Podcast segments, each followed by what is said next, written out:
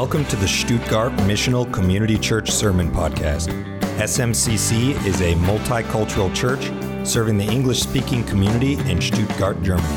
For more information or to contact us, visit us on the web at smcchurch.net. That's smcchurch.net. today, again, we're in Exodus chapter 16. If you turn there, and just as by way of, of bringing everybody up to speed, if you haven't been here last week or last couple weeks, we've seen God really move in some miraculous ways. Once we transitioned from Genesis to Exodus, uh, we we met Moses, one of the most significant prophets in all of Christianity and Judaism, and uh, we see that God really manifested his power and his glory through Moses and the plagues uh, against Egypt. And God gave plenty of chances to Pharaoh, but Pharaoh's heart was hard and he said no. And it took 10 plagues to kind of get the Israelites released, you know, all of it coming to a head with the death of the firstborn in every Egyptian household. And then Pharaoh finally releases the Israelites, they begin their journey, and God leads them to a, a, really weird place, a place between death on one side and a big sea on the other. And God does the miraculous, and He opens the sea, and the Israelites go through the Red Sea as though they were on dry ground. And they walk through the sea, and as soon as they're through, and Pharaoh gives chase, the sea closes up, and Pharaoh's Pharaoh and all of his might are destroyed. Now, the Israelites are on the other side of the Red Sea, and you know, just like you would expect, they started singing some songs and they started giving praise to God. But then they have to keep going. They have to keep moving. And the songs stop and the grumbling starts. And this morning, we're going to see that God leads us into and through trials to sanctify us. And that's exactly what's happening with the Israelites. God is sanctifying them, and He is demonstrating to them their own weakness and demonstrating His strength. So, this is where we find ourselves today in chapter 16 of Exodus. Um, we're going to start in verse 2. We're going to read through verse 4. Verse 2 says, The whole congregation of the people of Israel grumbled against Moses and Aaron in the wilderness. And the people of Israel said to them, Would that we had died by the hand of the Lord in the land of Egypt, when we sat by the meat pots and ate bread to the full, for you have brought us into this wilderness to kill this whole assembly with hunger. And the Lord said to Moses, Behold, I am about to rain bread from heaven for you. We'll come back to that in a second. And the people shall go out and gather a day's portion every day that I may test them, whether they will walk in my law or not. Today's first point is God provides for his people in their time of need. When we read this text, there's a couple things pop into my mind. Number one, we always remember things better than they were. Isn't that true? When we find ourselves in a new situation, a new duty station, uh, a new job, a new location, whether it be if we come from Mexico and we're moved to Germany, or we're coming from uh, Jamaica or Oklahoma or Texas. Okay, Texas doesn't, it's always better in Texas, right? But, you know, we're coming from wherever and we remember back to that last job or that last place, and we always remember it kind of through rose colored glasses. And here we see the Israelites doing the same. They were slaves in Egypt, and they're crying out, Oh, I wish that I was back in Egypt where I could eat meat till I was full and bread. Is that true? No, that's not true. They were slaves. Right? They didn't have all they could eat buffets. They didn't have Old Country Buffet or uh, what's the other one? The really classy one, Golden Corral. Now, Stacy and I, when we're back in the States, we travel all over the country preaching at different churches, sharing what we do here in Germany. And there are some small towns where the fanciest restaurant in town is the Golden Corral. Oh, Lord have mercy. If they if they're if they're if they're just a hair bigger, they probably have a Chili's. I know when we get here, we're like, I, I don't care if I ever see another Chili's as long as I live. You know what I mean? We eat it a lot because Texas has a ton of small towns, and so uh, you know, if they don't, if they're not big enough for either of those, then they have a Dairy Queen, right? And praise the Lord for Dairy Queen. Ain't nothing wrong with Dairy Queen. But uh, here they are saying, oh, you know, if, if we were just back where we were at, back in slavery, we'd have all we could eat. And that's just not it's not true. And so you know i do this i still do this to this day. I think back you know and you're like oh remember when? And we only remember the best parts of that. And i'll tell you nothing keeps us from doing what we ought to be doing right now than thinking back thinking back to way the way things were where we were. It it keeps us from doing what we're what we ought to be doing right now Another thing that I think is, is interesting is in verse 4, the Lord said, I'm going to make it rain bread. And for some reason, I just see the Lord with like a loaf of bread just doing this, making it rain. You know? I'm going to make it rain bread. I mean, that's crazy. That is so crazy. Bread is going to come from nowhere. Nowhere. If that happened today, I would weigh 600 pounds. You know, I would, I mean, I love bread. I love German bread. One of my biggest, you know, worries about moving back to the States is having to eat Wonder again or something, you know? No Laugenbrötchen, right? None of that, or that, you know, that pretzel bread, those beautiful, beautiful pretzels, right? Great croissants and baguette. I like food, in case you can't tell, but God said, I'm going to make it rain bread. I just think that's interesting. But the Israelites, after seeing all the miracles of God, after seeing God do all these signs and all these wonders in Egypt, they come to the place where their faith is tested again. And instead of moving forward in faith, they grumble in fear. And uh, again, church, we like to see ourselves as Moses, the people, the one person of all these other people who believe, right? But mo- we are really more like the Israelites in every way. Because we come to it and our faith is being tested and we grumble. And we, we, we kind of wonder, you know, God, how can you make this work? And see, if God is ever going to prove that his ways are higher than our ways and his thoughts are higher than ours, it's here right? When there is nothing around, there's desert all around them, maybe the sea in front, but other than that, there's nothing. And God says, I'm going to make it rain bread. I mean, that is just, that is so gangster, God. I'm just going to make it rain bread. I mean, just out of nowhere, I'm going to make it happen. God is the boss. And they're, they're just grumbling. They're just like, oh, oh, Remember when we were slaves, how it was so awesome? Said no slave in history ever, right? How awesome it was to be a slave. But this demonstrates so much about God's character, about how patient He is. Aren't you glad for God's patience today? Somebody say amen. This is a participatory church, in case you didn't know, okay? And He extends grace and mercy and forgiveness again and again.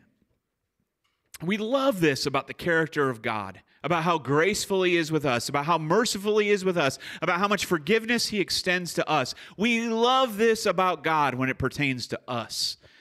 We don't always appreciate it when it pertains to others. We really hope many times that people would just get what they deserve, right? Have you ever thought that? You ever been guilty of that? God, I thank you for your grace and your mercy. And we'll come in here and we'll sing about how great the mercy and grace of God is and how when it's extended to us, we love it. But some other people just don't deserve it for some reason. Especially if they've wronged or hurt us, they've done something to us. We hold grudges and we hold people guilty. But God's not like that. The character of God is love, mercy, and forgiveness. He will judge, and He will judge in righteousness. But it is His nature to extend to us grace and mercy. And we see this again and again in the unfaithfulness of the Israelites. God is patient, God is kind. He is, you know, it's, it's, it's beyond us to even understand it. Trials you know, God is obviously leading the Israelites into trials. There's easier ways to go. And he could have easily just dispersed the people before him and uh, before the Israelites, and he could have just dispatched the Egyptians. But God is testing their faith. He is pushing them. He is bringing them in the trials. And we think, well, God just wants to see how faithful they are. God is testing their faith so they can prove to God their faith. But is that really what's at work here? Is God does God do that? Is he doesn't he already know the level of our faith? And if he knows everything, doesn't he know the level of our faith? So then what are trials and tests for? Is it possible that trials and tests and things that we come against are not so we can prove our faith to God, but that God may prove our faith to ourselves? That we might see that we might see and know that Jesus is Lord and that our faith is in Him, and then see God deliver us from something which will help us again build our faith. Trials are not necessarily for us, they're so that we might come to know our faith. James says it like this Count it all joy, my brothers, when you meet trials of various kinds. That's crazy. That is so antithetical to who we are today. For you know that the testing of your faith produces steadfastness. And let steadfastness have its full effect, that you may be perfect and complete, lacking in nothing. Tests of our faith are there that we may that our faith might become tangible to us that we might grab hold of it, that we might lean on it, that it may help us for the trials to come. Count it all joys, my brothers, when you meet trials of various kinds. How many of you that's your attitude when trials come? Like, hallelujah. Thank you, Jesus. Right? This year, my car became illegal in Stuttgart, Germany. I have a diesel with the number four on it, and all of a sudden, Stuttgart said, We don't want that car in our town. I can't drive into Stuttgart anymore. And the train in my town doesn't run because they're electrifying it. It used to be a diesel train. Now it's an, they're going to make it electric. And it was supposed to be done in last August. It's not done. And uh, it's probably not going to be done until many more months. And you're thinking, you know, this is a real pain in the neck. You know, little trials, little things come into our lives, and and we grumble about them. You know, we we, but God, that's a trivial little thing. Many of us have met much bigger challenges in our lives. But do you know? Can you look back and think if the things that you're facing today you would have faced when you were 20? Would you have been at all prepared to meet those challenges? I wouldn't have been. Listen, before I became the pastor of SMCC, Stacy and I had served in ministry for 15 years. 15 years of ministry, more than that. 15 years where somebody, uh, other congregations let us just be the sorriest pastors, you know, making mistakes here and making mistakes there and, you know, misjudgments there and, you know, so that we could be prepared for to come and plant a church. Like, if you would ask me to plant a church at 20, I would have had no idea what I was doing. But God prepares us through difficulties and, and trials and, and things, so that we might meet the next challenge in our lives. They're actually, trials are a demonstration of grace. It brings us to our second point as we get to Exodus 16 13. God provides for his people despite their disobedience. Go with me to verse 13. In the evening, quail came and covered the camp. How many of you have ever eaten a quail? Right? It's a really tiny chicken. But if you smoke them and you wrap them with bacon, and you smoke them for hours in a you know a real smoker, a real barbecue, oh, they are delicious, right? The two bites of meat that you get out of them. But in the evening, quail came and covered the camp. In the morning, dew lay on the camp. And when the dew had gone up, there was on the face of the wilderness a fine, flake like thing, fine as frost on the ground. When the people of Israel saw it, they said to one another, What is it? For they did not know what it was. And Moses said to them, It is the bread that the Lord has given you to eat. This is what the Lord commanded gather of it, each of you as much as he can eat. You shall each take an omer according to the number of persons that each of you has in his tent. And the people of Israel did so. They gathered some they gathered some more, some less, but they measured it with an omer. Whoever gathered much had nothing left over, and whoever gathered little had no lack.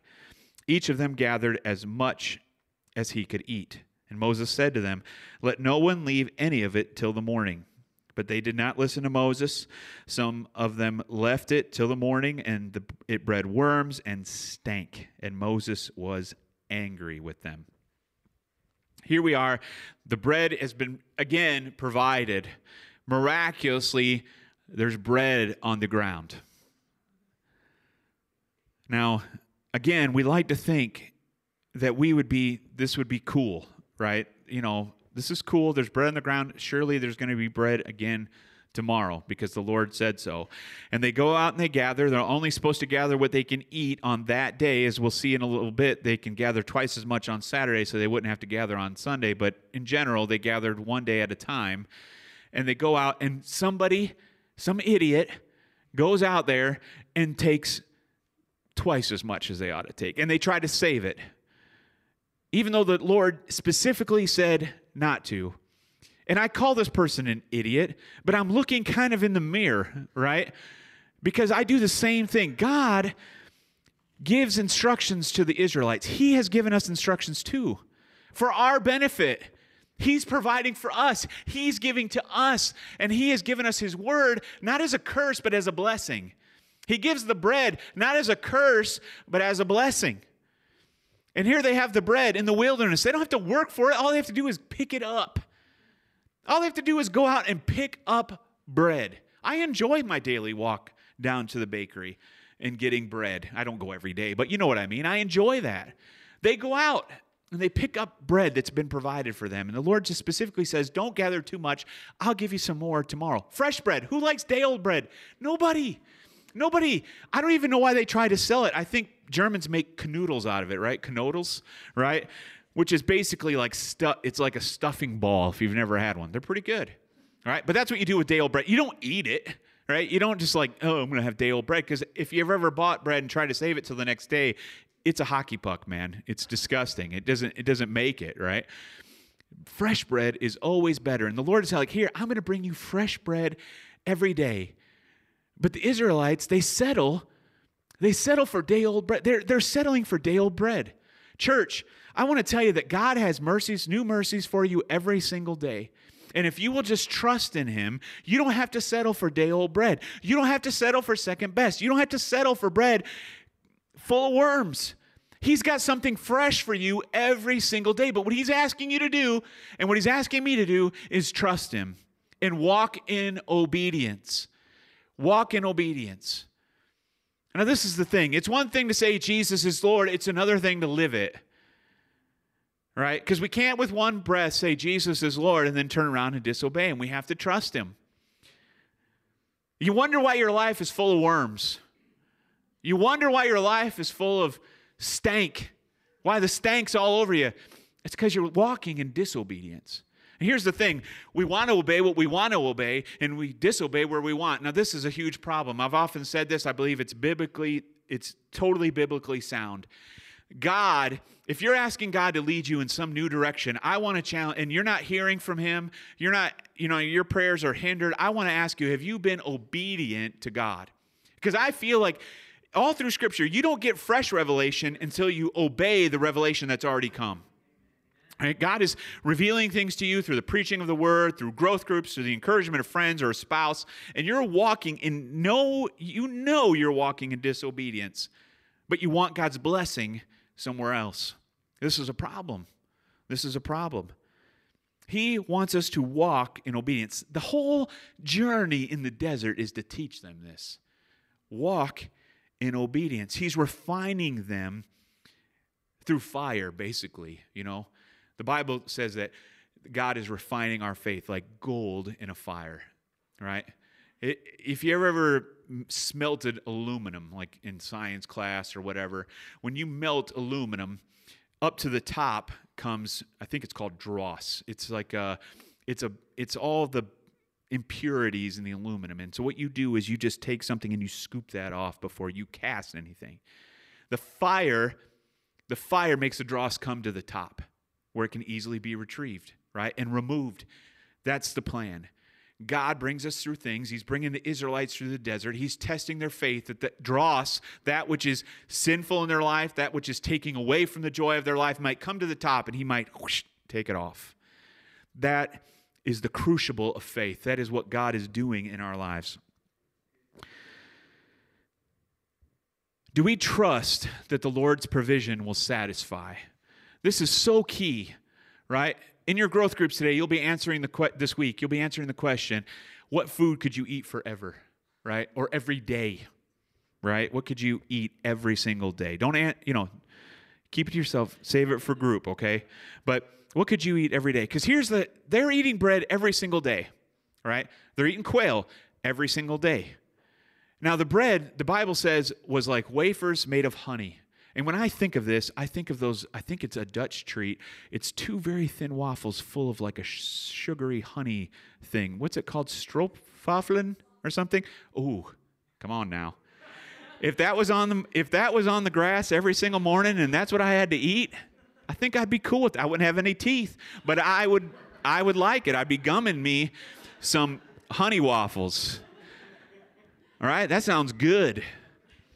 But see, here's the thing God just doesn't just give them like, there's a, a drink out that some internet or some, uh, you know, programmer guy invented. It's called Soylent. And it's basically uh, a, a drink that he invented so that he could, he didn't have to stop programming. He could just, you know, drink all the nutrients he needed for the day. It's kind of flavorless. It's it's disgusting. It's like a, a smoothie thing. You can Google it.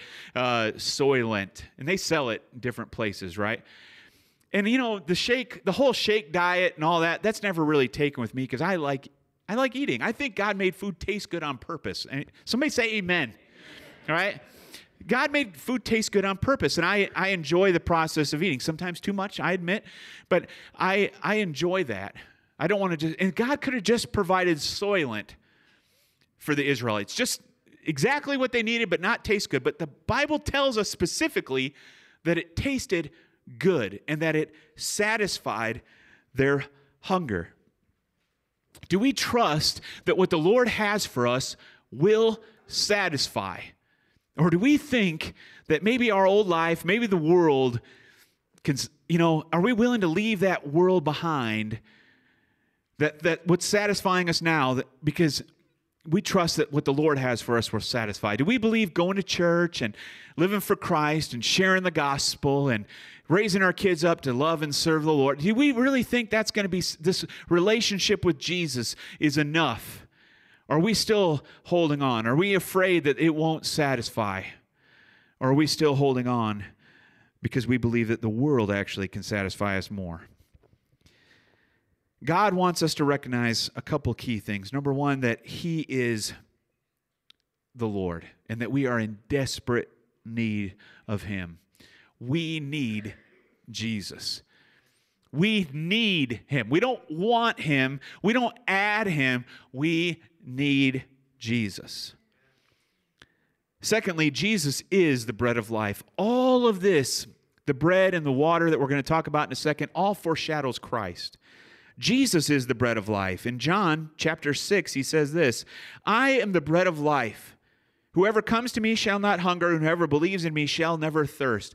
Jesus is saying, I am the bread who satisfies. I am the bread of the wilderness. I will satisfy. The thing is, church, we have to believe it.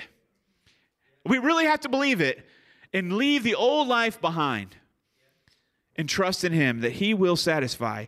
He says he is. Just like the Israelites, I will give you new bread in the morning. Jesus is saying, I am the bread of life. I satisfy. Do we believe that? Do we trust that? He is the bread of life and he satisfies. Lastly, we'll be in Exodus 17, 3 and 6. My third point is this God provides for his people in unexpected ways. He's going to make it rain bread. 17, verse 3. But the people thirsted there for water, and the people grumbled against Moses and said, Why did you bring us up out of Egypt to kill us and our children and our livestock with thirst? And Moses cried to the Lord, What shall I do with these people? They are almost ready to stone me. And the Lord said to Moses, Pass on before the people, taking with you some of the elders of Israel, and take in your hand the staff which you struck in the Nile, and go. Behold, I will stand before you there on the rock at Horeb, and you shall strike the rock, and water shall come out of it, and the people will drink. Before I get to my text, I, I feel like we just need to pause here for a second. I mean, my, my notes, and go to verse 4 again. Moses cried out to the Lord, What shall I do with these people? Let me tell you, church leadership is not easy. It's not easy. And there's times where I have cried out, Lord, what shall I do with these people? And there may be times where you have thought, we're going to stone the pastor, right? It's not easy.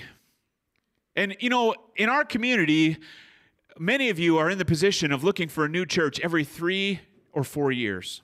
And you're out evaluating churches, you're visiting churches, going here, going there, looking for churches that are going to fit the need, fit your family. And I would put it to you this way that I think many times the criteria by which we choose churches is, uh, well, it's not God's criteria, right? We look for churches that are going to make many times our life easier, right? We're looking for churches with lots of programs and lots of things happening so that our life can be easier.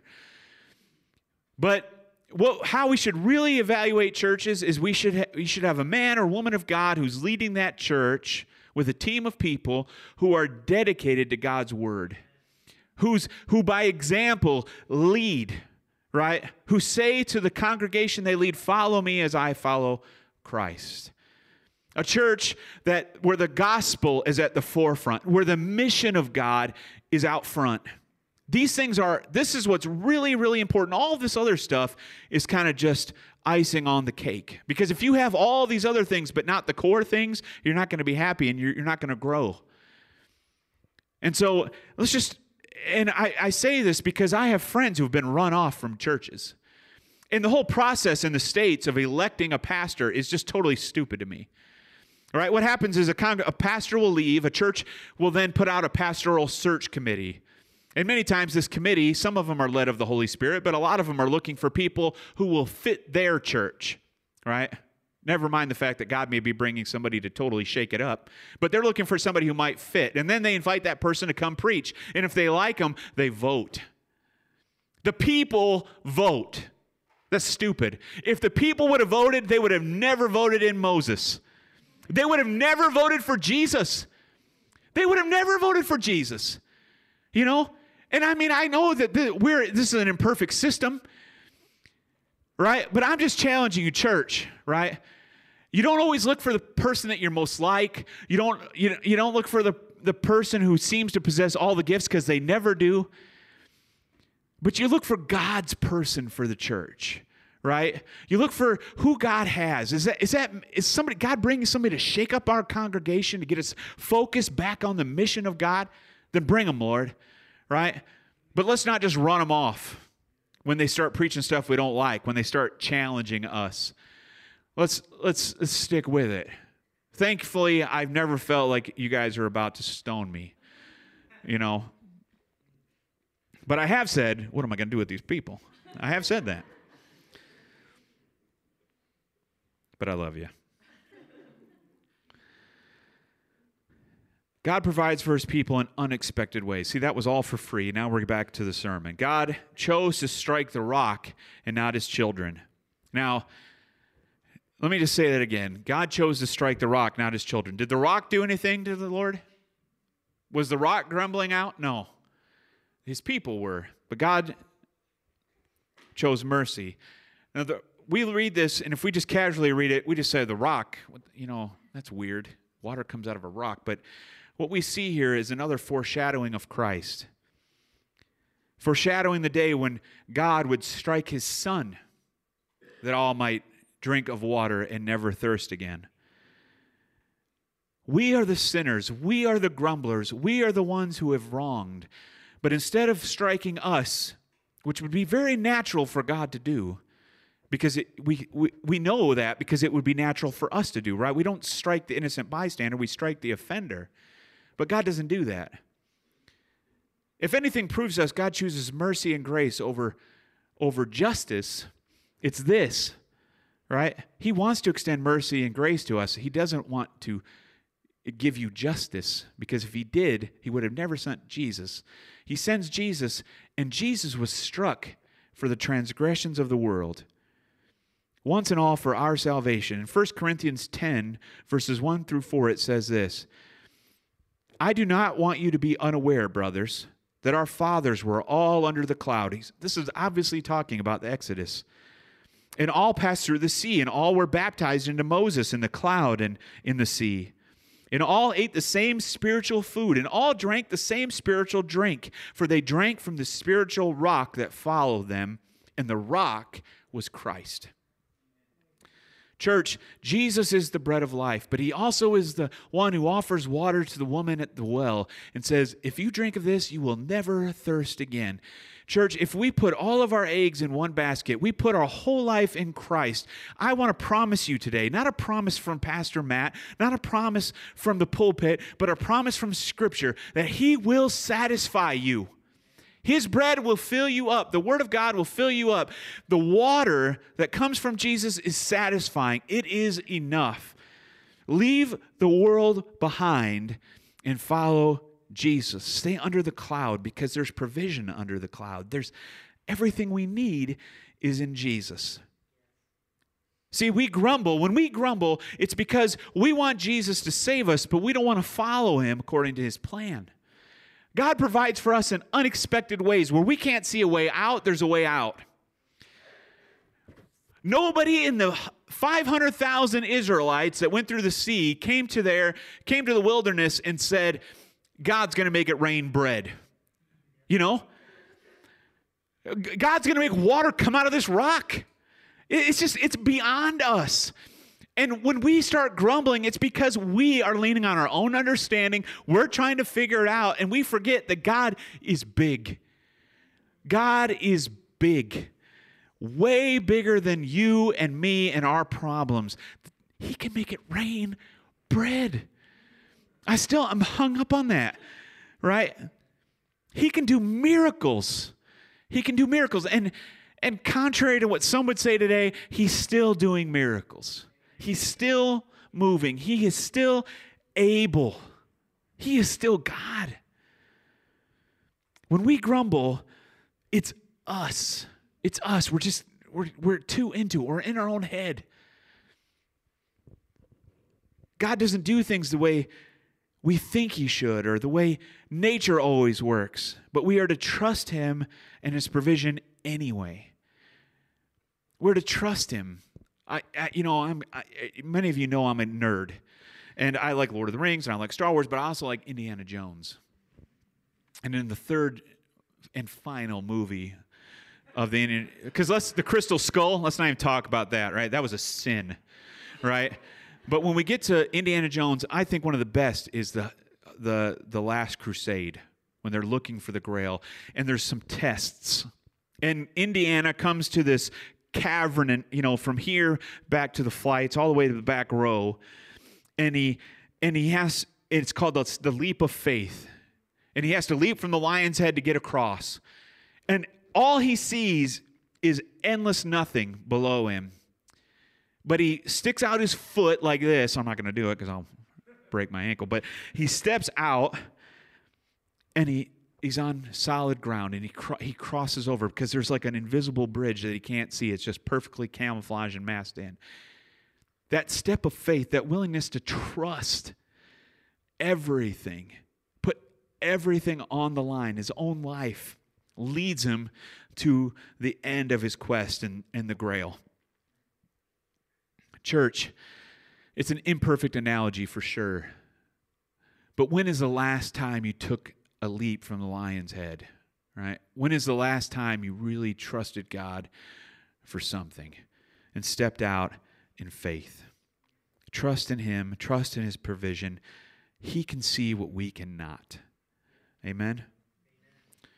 So, as I wrap up, let me just remind you that in humility, we should remember that we share in the same struggles and the same sinful patterns as the Israelites. The story is about us, it's about our shortcomings, but it's also about our very big God. We should also recognize that God is more patient and gracious than we could ever hope for or imagine. There's Tim Keller, I'm going to probably butcher this quote, but he says there's a couple things that you have to recognize. Number one, that you are more sinful than you can ever imagine. And this is hard to hear, right? You are more sinful than you could ever imagine. But God's grace is bigger than we could have ever hoped for. You know, the, in, in essence, this is what he's saying is the gospel summed up very shortly. We're more sinful than we can ever imagine. God is more gracious and forgiving than we could ever imagine. We need to remember that. Because I think, you know, when we get into legalism and we, we preach about sin, and we talk about sin, we can get in this thing where we feel very guilty, we feel very far from God, we feel very imperfect, we feel, and, and all these things are true, but it's only half the gospel, right? We are sinners, and our sin is unimaginable, but the uh, equally unimaginable is the grace and mercy of God. Lastly, God has called us to trust in his provision, knowing that he will satisfy our hearts. This is the faith that God has called us to. Faith that when there's no way out, when it feels like we're starving, that there's bread in the wilderness, that He will make water come out of the rock if He has to. Supernatural faith, big trust, big God. Amen. Thank you for listening to the SMCC Sermon Podcast. Be sure to visit us on the web at smcchurch.net. That's smcchurch.net.